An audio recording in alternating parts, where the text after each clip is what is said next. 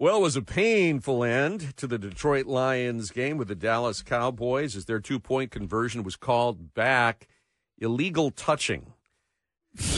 Oh, my dad had that conversation with me when I was when you were going to school. Yeah. No, I mean, my goodness. And it was a play that we found in the press conference afterwards that Dan Campbell had laid out for the officiating crew.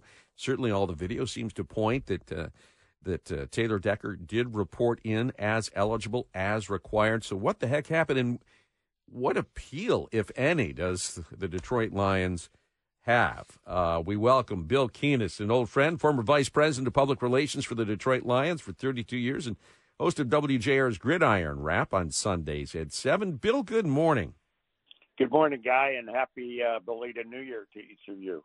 And to you. So I got to say, with your perspective, your historical perspective, when you watch this called back, how looming a sense of deja vu did you have? Well, I may have used that phrase a few times, quite frankly. Certainly, with it being in Dallas, the 2014 playoff game brought back a lot of memories, and there have been others, as we know. But it was, I'll tell you what my immediate reaction as everything unfolded was, Ben Johnson is a savant. I mean, that was one of the most amazing plays I think any of us have ever seen. And the way he set it up, and I do believe that throughout the game, you set those plays up for them to work one time in the most important part of the game. And it was just brilliant. And maybe as everything's being digested, it was too brilliant because did it work? Yeah, but maybe too well. Yeah, but that's the argument. Hi, Bill. It's Jamie.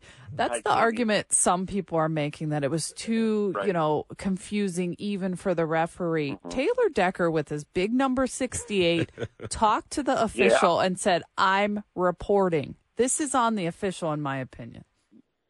Yeah, and that's the obviously the sentiment that's out there, and I know that there is. Some reports that it was so impactful what Taylor did and Penei Sewell did, and then with Dan Skipper, running on, toward the end of that sequence, and Dan had actually reported eligible a number of times during the game, which I take as just making the play even more brilliant. But unfortunately, the penalty was called. It threw all Lions fans in a fury, predictably and understandably, but maybe there's a another ending to this story. There's a good chance, or at least a chance, that the Lions will play Dallas in a playoff game, perhaps. Well, I'm hoping so.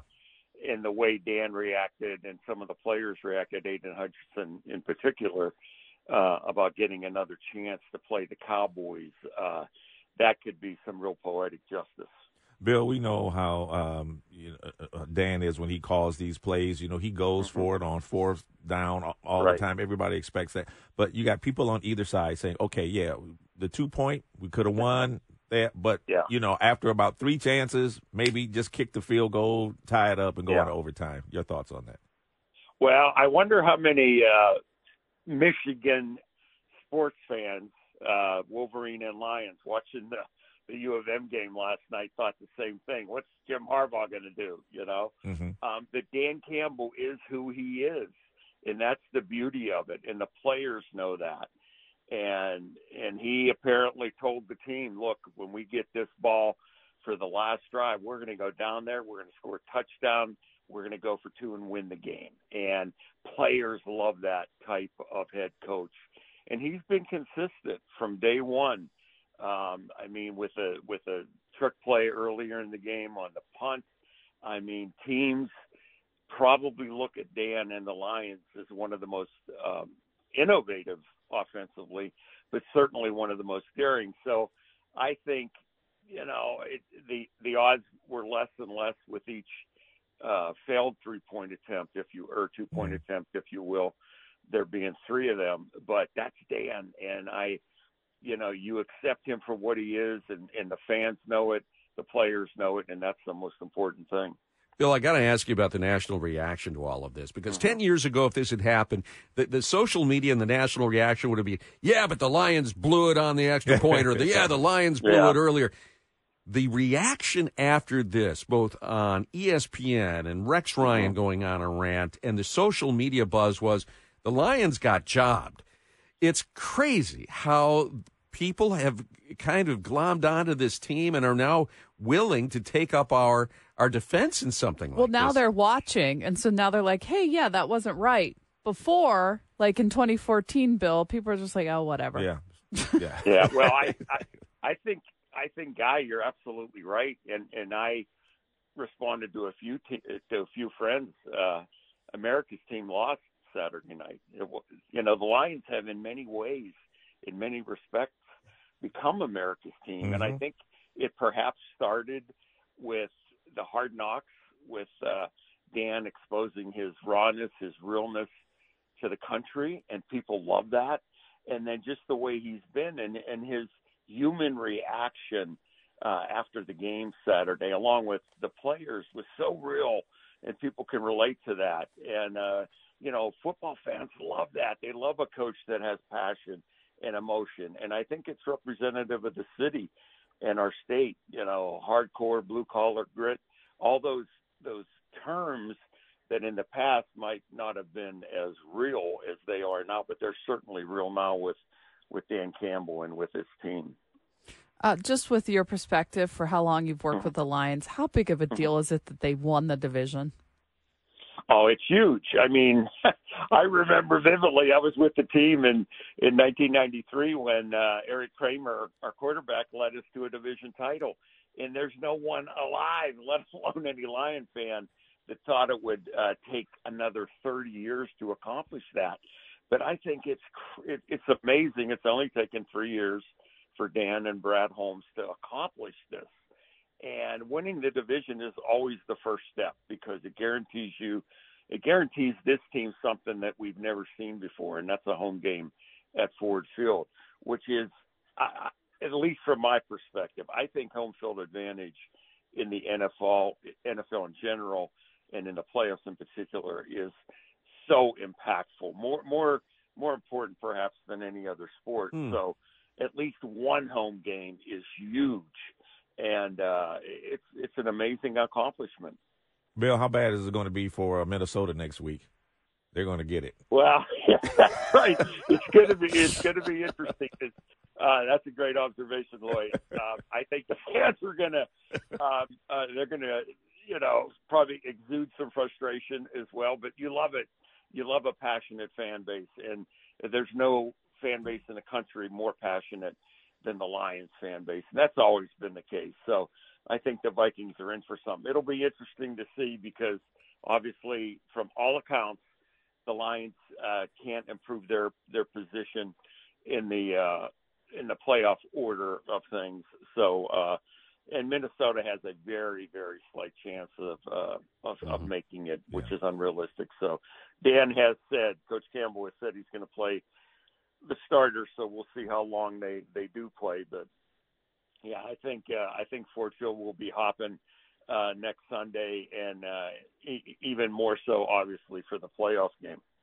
Very quickly, Bill, just seconds left. Is there any appeal left for the Lions president? What can he do? My wife wants to take this to the Supreme Court.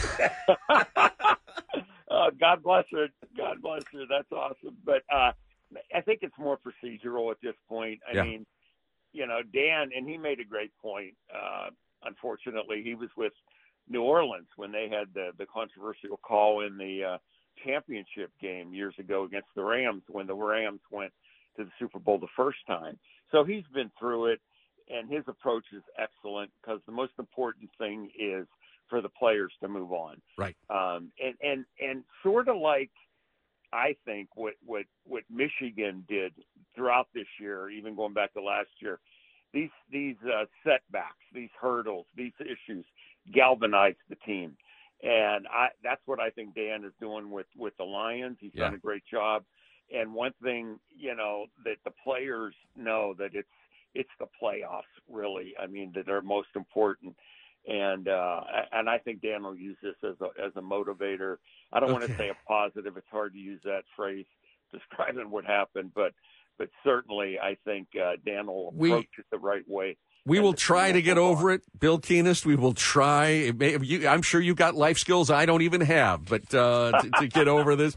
We thank you for your insights, my friend. Enjoy the playoffs. We look forward to future conversations.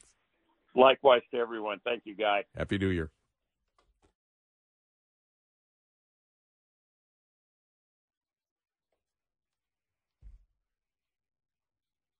Going to be a chilly one at the bus stop. When you factor in the winds, it's going to be about mid-20s out there for the kids as they head back to school and everybody else heading back to work. Welcome to 2024, and we wish you a belated Happy New Year, but it is heartfelt. The Athletic, on its X feed, Twitter X feed, has an Instagram post. Nick Roddy dug this up.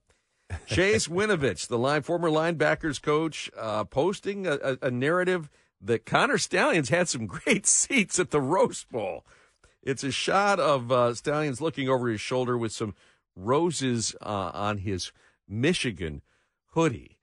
He's also in the second row, it looks like. That's what I'm saying. Like. Some great seats. By the way, have you seen what the seats are running for the national championship?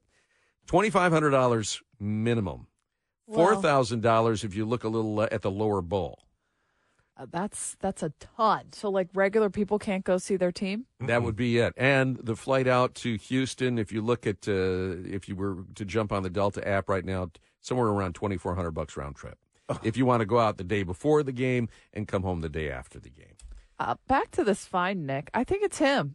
I mean, he didn't do anything criminally wrong. He's allowed to do what he wants. Yeah. He doesn't have the stash anymore or any hair. We know he's a big Michigan fan. We sure know that. Yeah. Okay. My skepticism meter is the needle is already well bent. Guy thinks this is photoshopped. I think it's real. Well, it's well done. It's, AI has made it. Well, yeah. A skeptic out of me. Yeah. So have the NFL officiating crews. They're trying to have it both ways. They're trying to say it was the Lions' fault for being too razzle-dazzle.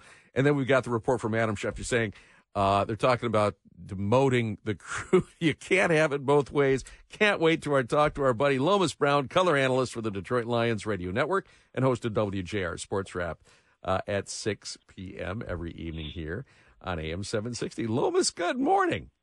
Hey, good morning. How are you guys? Happy 2024. Happy New Year. And to you. Yeah. So my hair's still on fire. How about yours?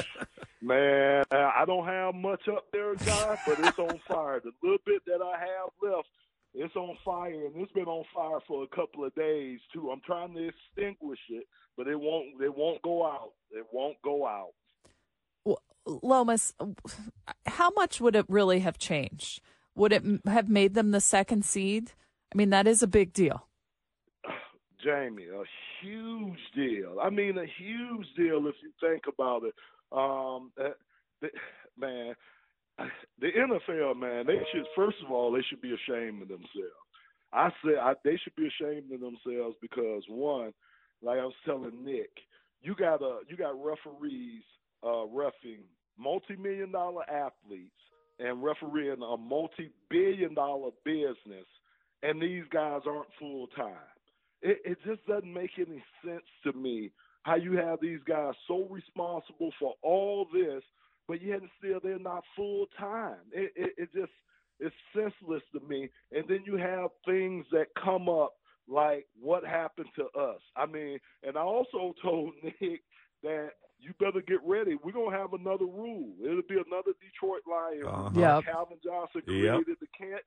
This is going to be another rule where they're going to tell officials going to tell teams you can't run more than one player up to me at a time. It's crazy, and it always hurts us, the citizens of Detroit, of Michigan, and our beloved football team. It's unbelievable. Lomas, how bad do the players want to just, win out now and get back to Dallas and play them again? Man, I know they do. Lloyd, I know they want to get back there because they beat those guys. I mean, if you think about it, we won that game. And those guys won it on the field.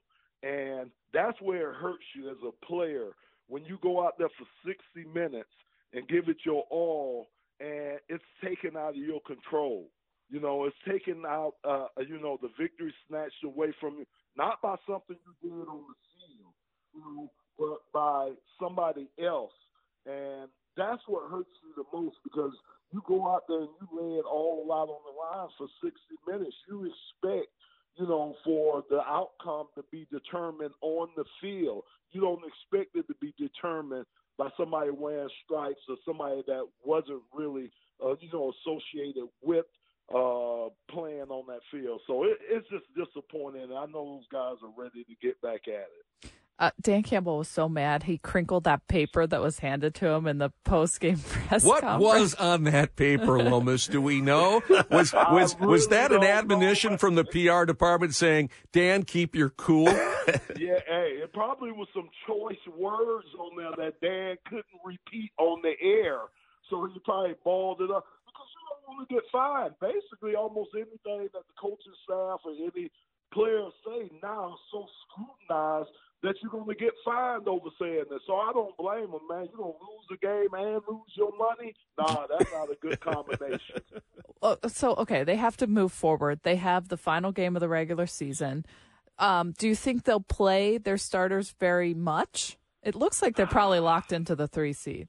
Yeah, Jamie, so that's a great question because you have to have balance. So I'm saying that because, okay, we know a couple of guys, Sam LaPorta, we know J-Mo got banged up a little bit in the game. Of course, guys are tired. Their bodies are sore and beat up because of where we at in the season right now. But you kind of have to weigh that with momentum. You kind of have to weigh that with chemistry that you have going on. Don't forget, if CJ is able to come back, he has to get practice. He needs to get kind of incorporated back into game speed. I mean, this guy's missed pretty much the whole season. So it's going to be hard for him to come back, say, the playoff game and be real impactful, I think. You know, and then you got young guys. We got a whole bunch of first, second, third-year guys on the team that's never experienced playoff ball. So you kind of want to kind of keep the momentum going. You don't want to kind of pull these guys and take all the momentum away. So it's a fine balance that Dan, the coaching staff, and the front office, they're going to have to determine just how much they want to play these guys. So the latest speculation is, assuming that the Rams lose to San Francisco and the Packers beat the Bears, Green Bay would be the number 6 seed and would head to Ford Field. Right now, if all things remain the same, it would be the Rams coming. Who would you rather face, the Packers or the Rams at this point? Oh, give me Jordan Love and the Packers all day long. I do not want to see Matthew Stafford back here. I don't want to see a motivated, hungry Matthew Stafford back here. That team has been playing good. They got a running game. They got receivers. They got a defense over there, and they got an innovative coach, too, that when he's given time, he's proven that he can win Super Bowls. You got Matthew Stafford coming back to Ford Field as a Super Bowl champion. You know, it's a whole different swagger as a quarterback when you come back as a Super Bowl champion. So, no, give me Jordan Love all day long. Yeah, we would have to point out the Rams would have to beat the Niners in order to make that happen.